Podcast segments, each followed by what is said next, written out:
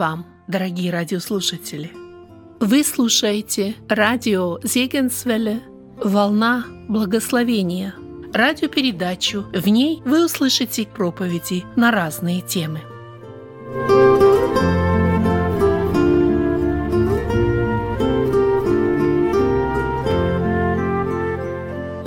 И вот пришел Амалик. В предыдущей главе мы рассмотрели значение манны. Обратимся теперь к 17 главе книги «Исход», чтобы понять, что имел в виду апостол Павел, когда в первом послании к Коринфянам писал о духовной пище и питье. «Ели одну и ту же духовную пищу, пили из духовного последующего камня. Камень же был Христос». 1 Коринфянам 10, 3, 4. Когда израильтяне расположились станом в Рефидиме, там не оказалось воды. Поскольку положение становилось критическим, посыпались упреки в адрес Моисея, и он возопил к Богу, говоря, «Что мне делать с народом этим? Еще немного, и побьют меня камнями». Исход 17.4.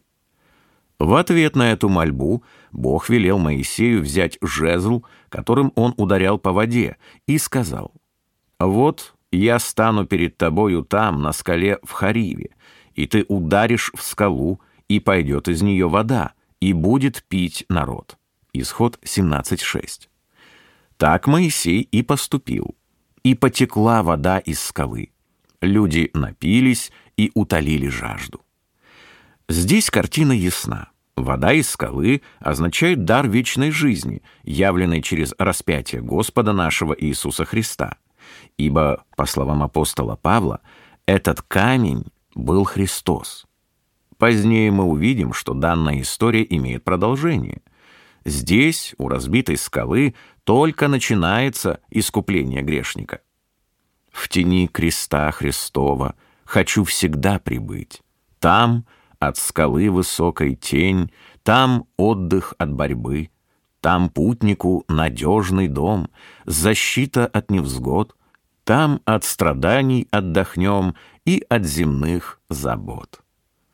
Бог указал на три характерные особенности людей, находившихся в пустыне.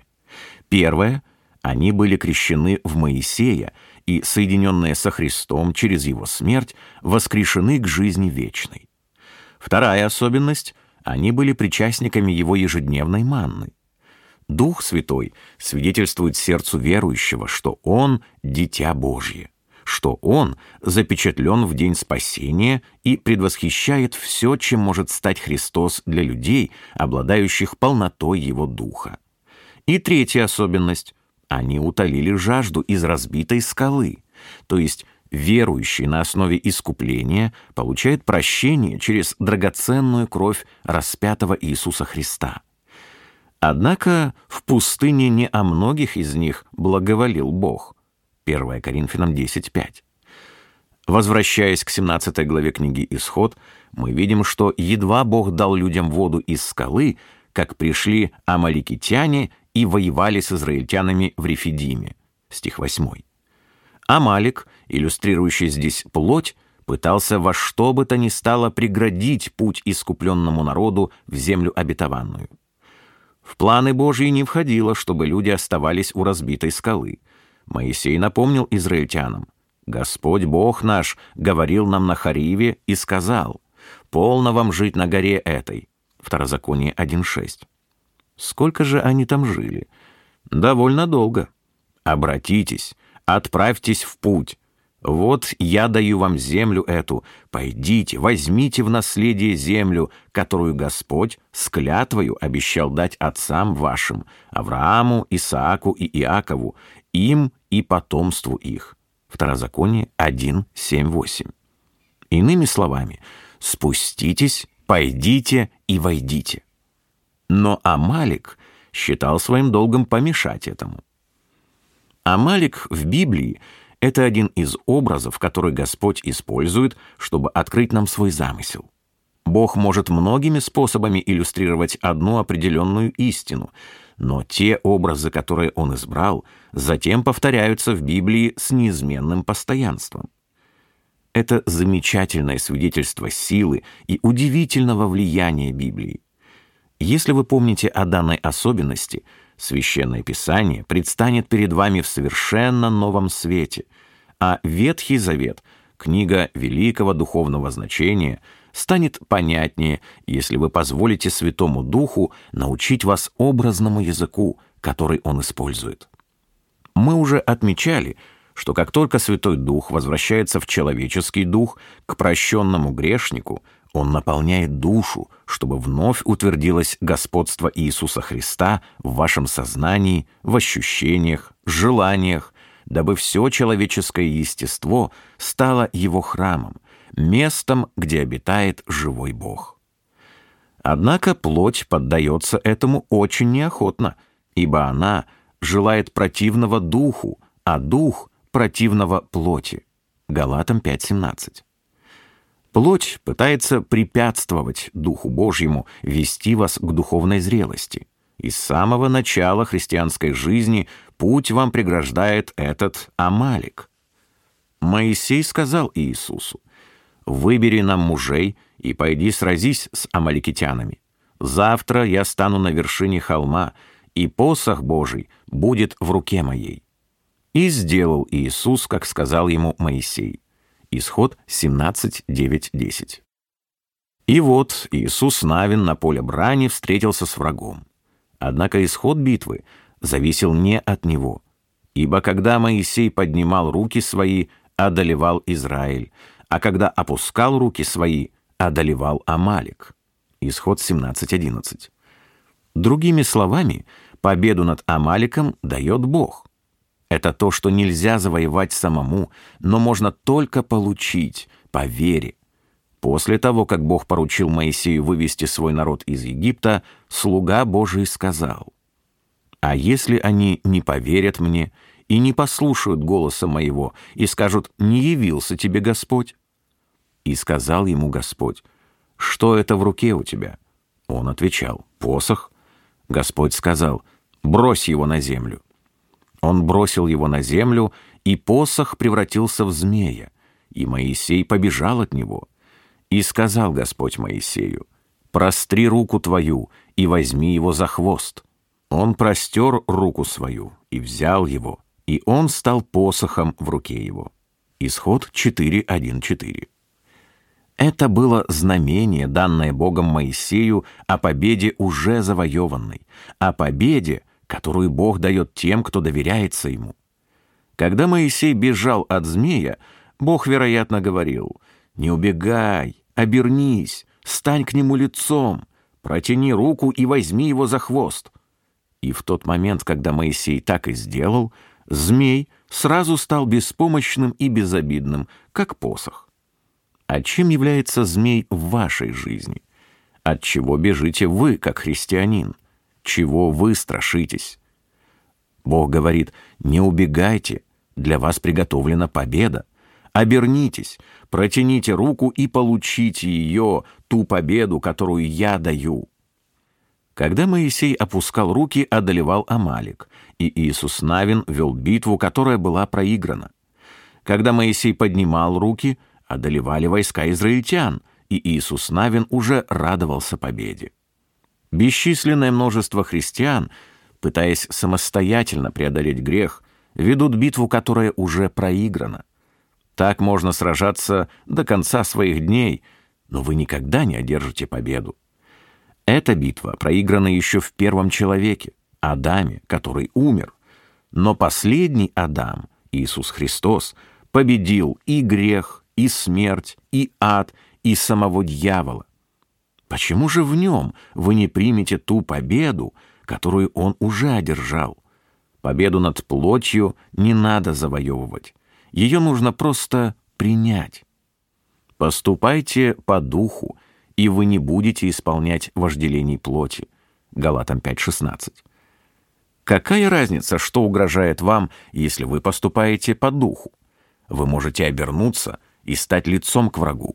Вы можете взять его за хвост и увидеть, как беспомощен и безобиден он в ваших руках, ибо Бог уже поразил змея в голову. Иными словами, поступать по духу означает верою принять ту победу, которую даровал вам Господь. В этом случае Бог одобрит ваш выбор и изменит всю вашу жизнь. Известно, что дьявол любит извращать истину и превращать ее в ложь. И, возможно, он говорит вам нечто подобное. Старайся не исполнять вожделений плоти, и тогда будешь поступать по духу. Словно последний является наградой за первое, но он знает, что тогда ваши мысли будут заняты собой, а не Христом. Нет зрелища более жалкого и печального, чем попытка плоти представить себя в ореоле святости. У плотских людей всегда искаженное представление о праведности, поэтому их любое движение в этом направлении будет только лицемерием и самообольщением. Последнее ведет к самодовольству, а то, в свою очередь, к самовосхвалению. В итоге перед нами появляется человек, для которого важно лишь внешнее проявление успеха. Ему хочется, чтобы его замечали, признавали, аплодировали и обращались к нему за советом. С другой стороны, когда плотские люди терпят неудачу, они впадают в другую крайность и начинают жалеть себя. В итоге мы видим человека, сосредоточенного исключительно на самом себе. Дьяволу безразлично, к какой категории людей вы относитесь. Удалось ли вам усмирить свою плоть, присуще вам самовосхваление или жалость к себе, ибо ему известно, что в любом случае мысли плотских людей заняты собой, а не Господом. Они эгоцентричны, они христоцентричны, поглощены собой, а не Богом. Дьявол постарается убедить вас, что вы поступаете по духу, хотя бы потому, что пытаетесь противостать вожделениям плоти, источником которых он является. Таким образом, искусно вводя вас в заблуждение, он лишит вас единственной возможности одержать победу. Разве не это вы пытались сделать? Стремясь противостать вожделениям плоти, чтобы поступать по духу, вы вели битву, которая была уже проиграна. Поступайте по духу, говорит Господь, имея в виду, что мы должны полностью положиться на Него, полностью открыться Ему. И вы не будете исполнять вожделений плоти, так как в нем мы празднуем победу, одержанную Христом. Поступать по духу — это не награда, а средство. Это возможность наслаждаться спасительной жизнью Иисуса Христа. Когда шаг за шагом вы попадаете в полную зависимость от Христа — пребывающего в вас Духом Своим, он празднует победу, уже одержанную им над грехом, смертью и дьяволом. Когда Моисей поднимал руки, символ победы, данной по вере, то одолевал Иисус Навин. И не зложил Иисус Амалика и народ его острием меча. И сказал Господь Моисею, «Напиши это для памяти в книгу и внуши Иисусу, что я совершенно изглажу память об амаликитянах из Поднебесной. И устроил Моисей жертвенник Господу, и нарек ему имя «Господь знамя мое». «Ибо, — сказал он, — рука на престоле Господа, брань у Господа против Амалика из рода в род». Исход 17, 13, 16. Никогда не наступит тот день, когда Бог примирится с Амаликом. Бог говорит, что не живет в плоти нашей добрая, и что никакая плоть не будет хвалиться перед Богом. Смотри Римлянам 7.18, 1 Коринфянам 1.29. Помните, плоть — это проявление Духа, действующего ныне в сынах противления. Ефесянам 2.2. Этот дух впервые проявился при падении дьявола, когда тот сказал «Взойду на небо, выше звезд Божиих вознесу престол мой и сяду на горе в сонме богов на краю севера. Взойду на высоты облачные, буду подобен Всевышнему». Исайя 14, 13, 14. Он хотел что-то приобрести, совершить, кем-то стать независимо от Бога. И именно эту дьявольскую гордыню плоть желает увековечить в вас. Плоть — это все, что у вас есть, если вы ищете, кем стать, что приобрести и что совершить независимо от него. Почему Амалик олицетворяет собой плоть? В чем особенность Амалика, дающая нам законное основание искать в нем проявление падшей природы человека? Обратимся к 25 главе книги «Бытие», сообщение которой в начале может показаться не вполне очевидным. «И сварил Иаков кушанье, а Исав пришел с поля усталый, и сказал Исав Иакову, «Дай мне поесть красного, красного этого, ибо я устал». От этого дано ему название Эдом. Но Иаков сказал, «Продай мне теперь же свое первородство». Исав сказал, «Вот, я умираю, что мне в этом первородстве?» Иаков сказал, «Поклянись мне теперь же». Он поклялся ему и продал первородство свое Иакову. И дал Иаков Исаву хлеба и кушанье из чечевицы, и он ел и пил, и встал, и пошел. И пренебрег Исав первородством. Бытие 25, 29, 34. В чем состояло первородство, которым Исав пренебрег и которое намерен был унаследовать Иаков? Оно состояло в обещании, данном Богом Аврааму, что в семени его благословятся все народы. Не сказано, как подчеркивает апостол Павел, и потомкам, как бы о многих, но как об одном, и семени твоему, которое есть Христос. Галатам 3,16. Иными словами, в этом первородстве подразумевается рождение Христа как семени Авраамова. А затем, через Христа, избавившего человека от его греховного состояния, восстанавливаются взаимоотношения людей с Богом. Они вновь становятся зависимыми от того, кто олицетворяет собою жизнь. Он один побуждает человека вести себя достойно того звания, каким его задумал Бог. Итак, Первородство состояло в том, что Бог намеревался в лице своего воплотившегося Сына вернуть утраченную человеком человечность, и этим правом первородства Исав пренебрег. В глубине души он сказал, «Это сказки для малышей. У меня есть все, что нужно, чтобы быть человеком, независимым от Бога». В этом проявилась древняя ложь, увековеченная дьяволом в Адаме. Ты живешь сам по себе, а не в силу того, что есть Бог. Потеряв Бога, ты ничего не теряешь. В Исава вселился дух дьявола. К чему мне первородство, восстанавливающее мою зависимость от Бога? Я независим, самостоятелен и останусь таким, ибо такова моя воля. Может быть, в житейском понимании кто-то считает Исава настоящим мужчиной. Будучи охотником, он мог пойти в лес и убить зверя. Иаков же был человеком, которого принято называть маменькиным сынком. Он сидел дома и помогал ей готовить пищу. Он не смел и шагу ступить без подсказки матери. Она не позволяла ему искать невесту, пока ему не исполнилось 70 лет. Таков был Иаков. Само имя его означает «обманщик» или «плут», и он его вполне заслужил. Он мог солгать и поступить нечестно — он обманывал отца и брата. Словом, Иаков был далек от совершенства, и у Исава, наверное, не было большого желания общаться с братом, пусть радуется полученному им первородству. Исав был убежден, что религия — это опора для слабых. Если в ней кто-то нуждается, то это не Исав, а Иаков. У Исава не было времени заниматься первородством, ограничивающим его самостоятельность и независимость. Такому человеку Бог не мог ничем помочь.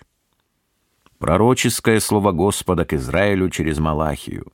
«Я возлюбил вас», — говорит Господь, «а вы говорите, в чем явил ты любовь к нам?»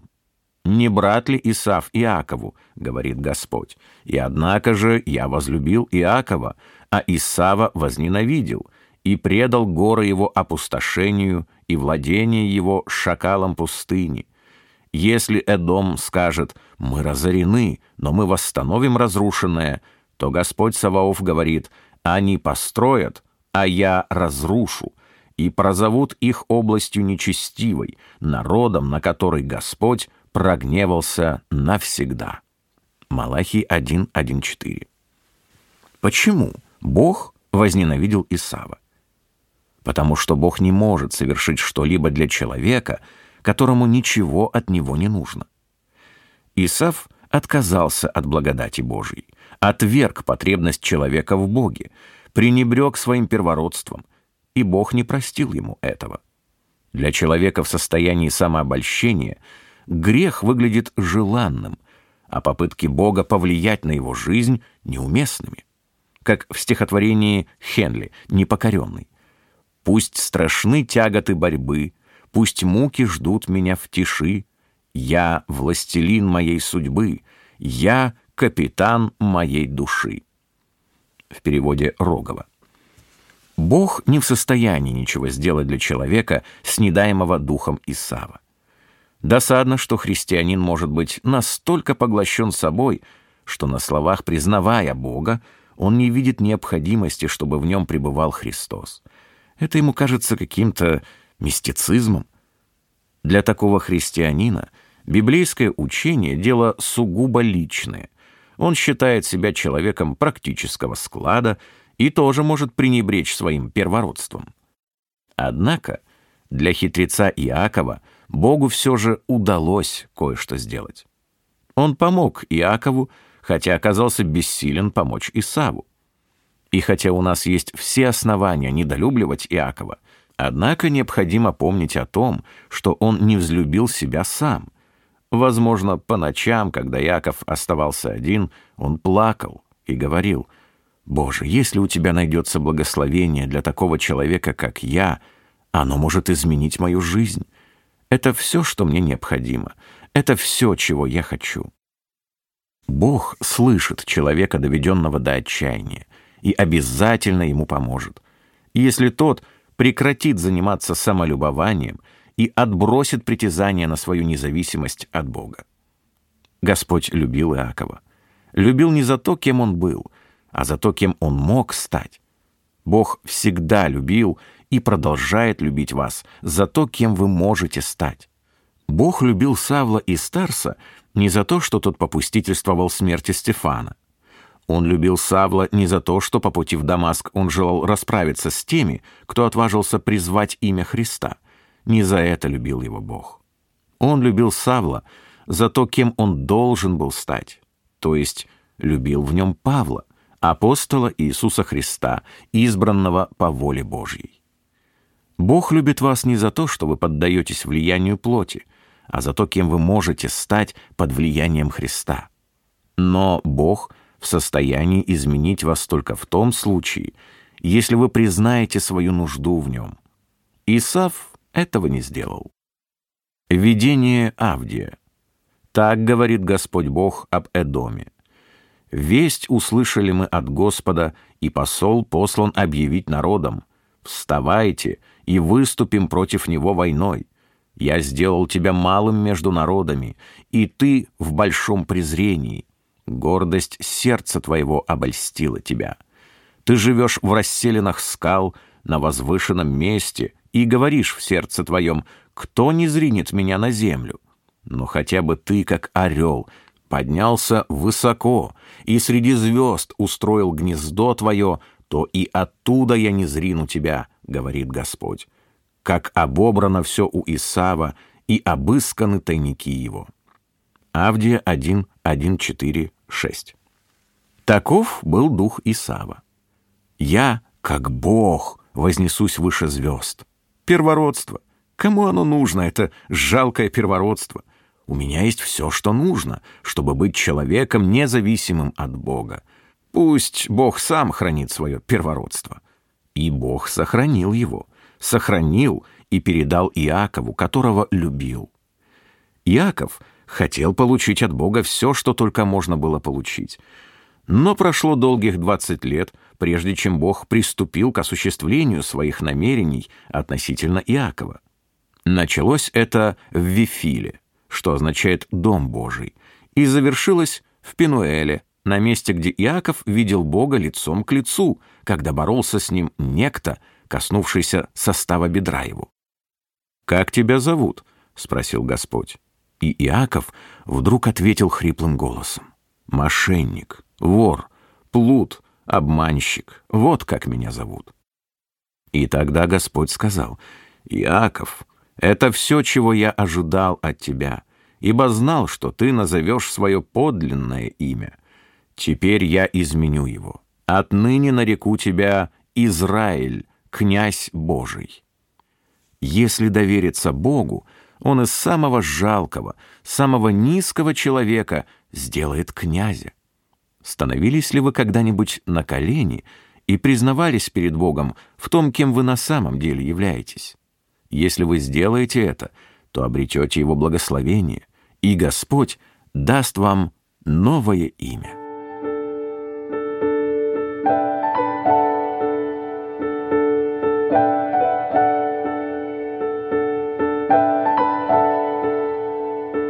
Знай, кто твой враг. Сейчас вы, возможно, задаетесь вопросом, а что общего у Исава с Амаликом? Чтобы ответить на него, обратимся к 36 главе книги «Бытие». Позвольте только вновь напомнить вам о последовательности в действии Святого Духа, потому что когда вы встретите в Слове Божьем имена Исав, Эдом или название горы Сеир, сразу становится ясно, что речь идет о грехе, о дьявольском самодовольстве и независимости, столь характерных для плотских людей. О них сказано, что они закону Божьему не покоряются, да и не могут. Римлянам 8.7. «И поселился Исав на горе Сеир. Исав, он же Эдом. И вот родословие Исава, отца Идумеев, на горе Сеир. Фамна же была наложницей Елифаза, сына Исава, и родила Элифазу Амалика. Бытие 36, 8, 9, 12. Оказывается, Амалик был внуком Исава. Малахия рассказывает нам, что Бог возненавидел Исава и потомство его, а в 17 главе книги «Исход» написано «Брань у Господа против Амалика из рода в род». Таким образом, Амалик унаследовал богохульство Исава, человека, пренебрегшего своим первородством. Стоит обратить внимание и на 31 стих из 36 главы книги «Бытие». «Вот цари, царствовавшие в земле Эдома, прежде царствования царей у сынов Израилевых». Заметьте, что до появления первого иудейского царя в Эдоме уже были цари. Это имеет особое духовное значение. Вследствие грехопадения мы рождаемся как дети гнева, и плоть в жизни человека отражала власть царя Эдома, то есть дьявола, еще задолго до того, как в Духе Святом проявилась власть царя Израиля, то есть Иисуса Христа. Другими словами, в падшем человеке плоть всегда предшествует Духу, и это ясно показывается образным языком Библии. Каин, который был от лукавого, 1 Иоанна 3,12, родился раньше праведного Авеля, смотри Евреям 11.4. Измаил, рожденный по плоти, предшествовал Исааку, рожденному по обетованию, Галатам 4.23. Нечестивый Исав, которого Бог отверг, родился прежде Иакова, которого Бог любил, смотри Евреям 12, 16, 17. Саул, который очень много погрешал, 1 царств 26-21, царствовал раньше Давида, мужа лучшего, смотри 1 царств 15-28, которого Саул опасался, так как Господь был с Давидом, смотри 1 царств 18-12. Заметьте также, что написано о царях, правивших в Эдоме. «И умер Бела, и воцарился после него Иовав. Умер Иовав, и воцарился после него Хушам. И умер Хушам, и воцарился после него Гадад. И умер Гадад, и воцарился после него Самла. И умер Самла, и умер Саул, и умер Баал-Ханан. Вот имена старейшин Исавовых. Вот Исав, отец Идумеев. Бытие 36, 33, 43. Написано, что все они умерли. Цари Эдомские правили к смерти, в отличие от грядущего царя Иудейского, дарующего жизнь, и царство его не будет конца.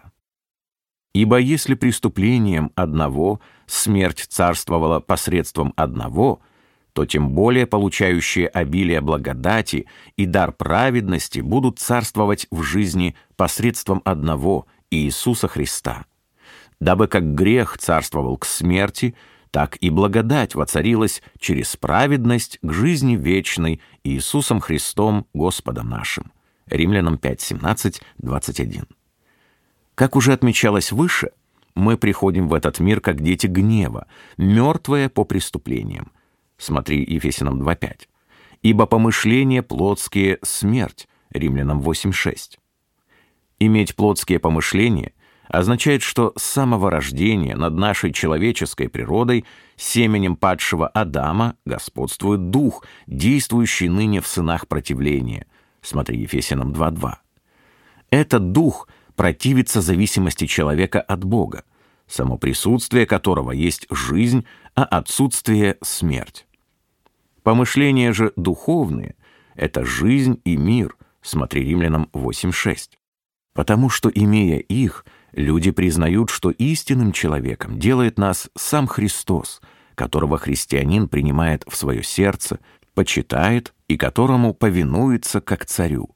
Ибо в нем обитает вся полнота божества телесно, и вы имеете полноту в нем, который есть глава всякого начальства и власти. Колосинам 2, 9, 10. Дьявол пытается помешать вашему переходу из царства тьмы в царство любящего Божьего Сына. И Амалик, исполненный духом дьявола, ведет неустанную борьбу с расширяющимся царством Израиля. Валак, в то время царь Мавитян, отправил к Валааму послов со следующим повелением. «Вот народ вышел из Египта и покрыл лицо земли, и живет он подле меня. Итак, приди, прокляни мне народ этот, ибо он сильнее меня». Числа 22, 5, 6. Валаку хотелось, чтобы Валаам проклял Израиль.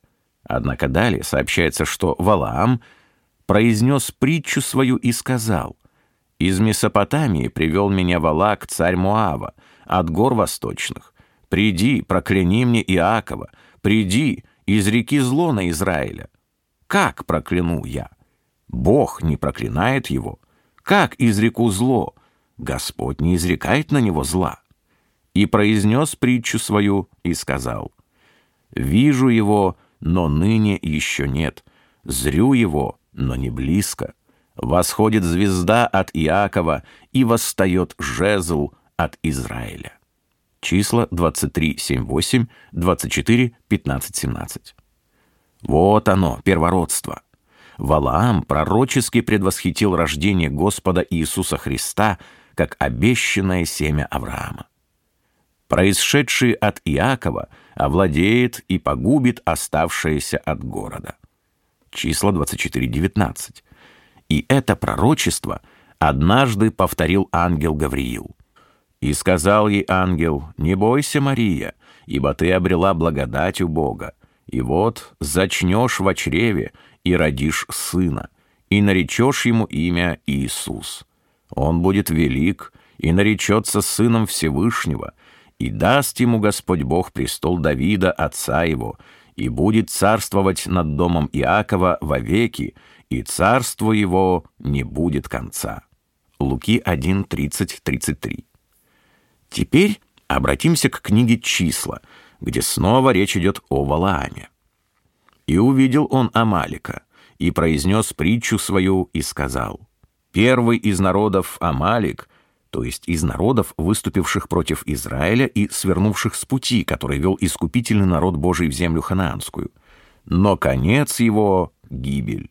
Числа 24.20.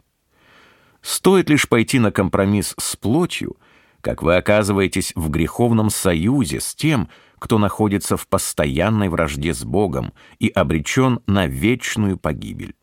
И об этом, говорит Господь, не следует забывать.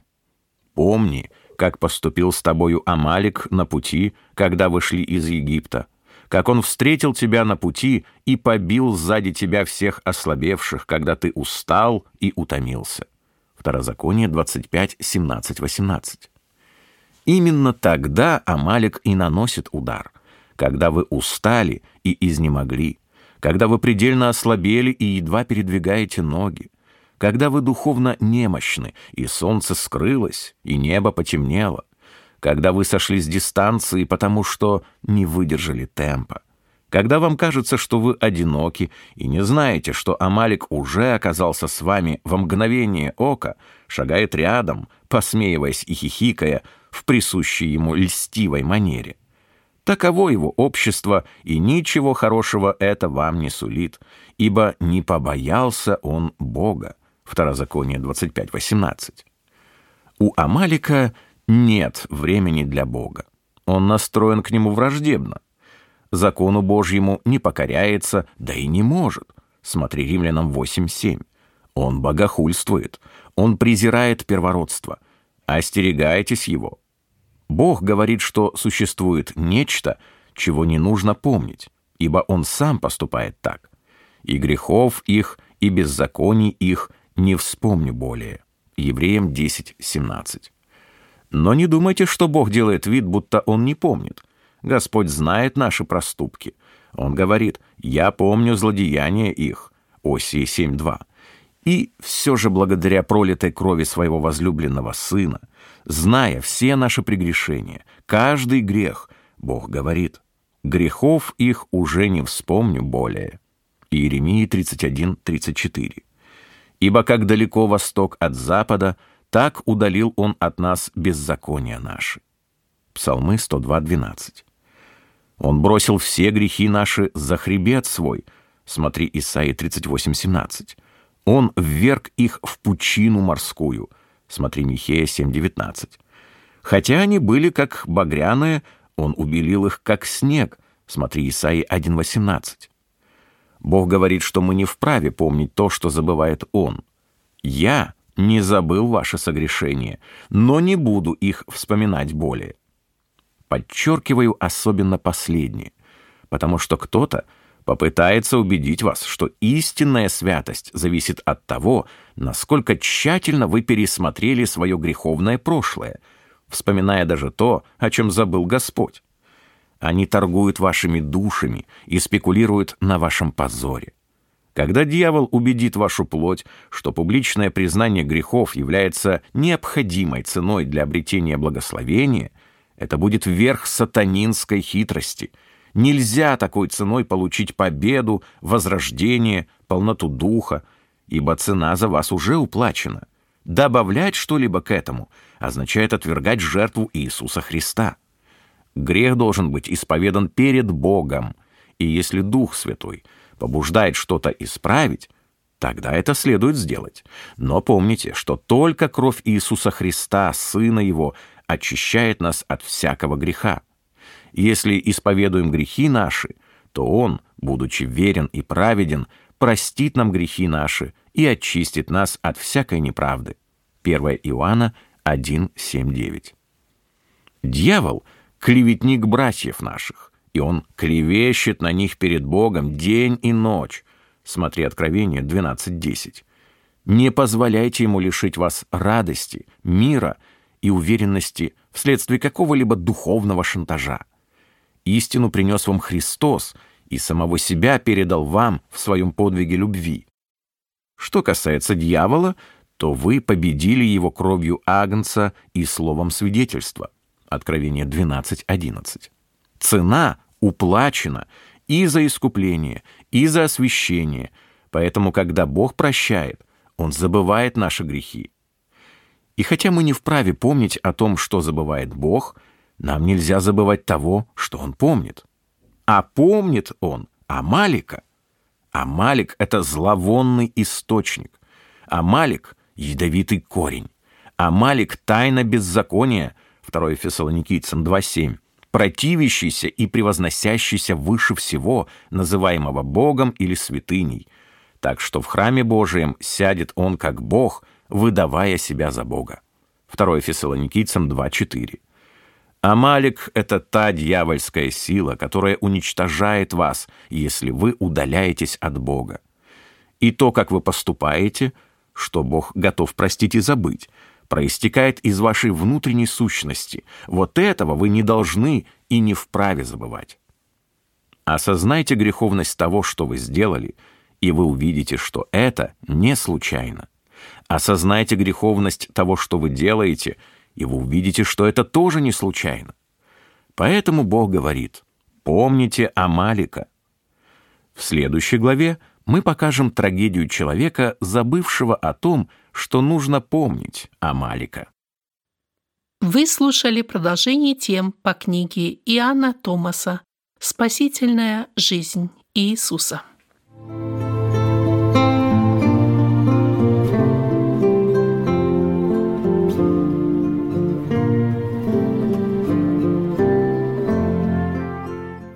Желаем вам, дорогие радиослушатели, Божьих благословений, радости и мира в сердце.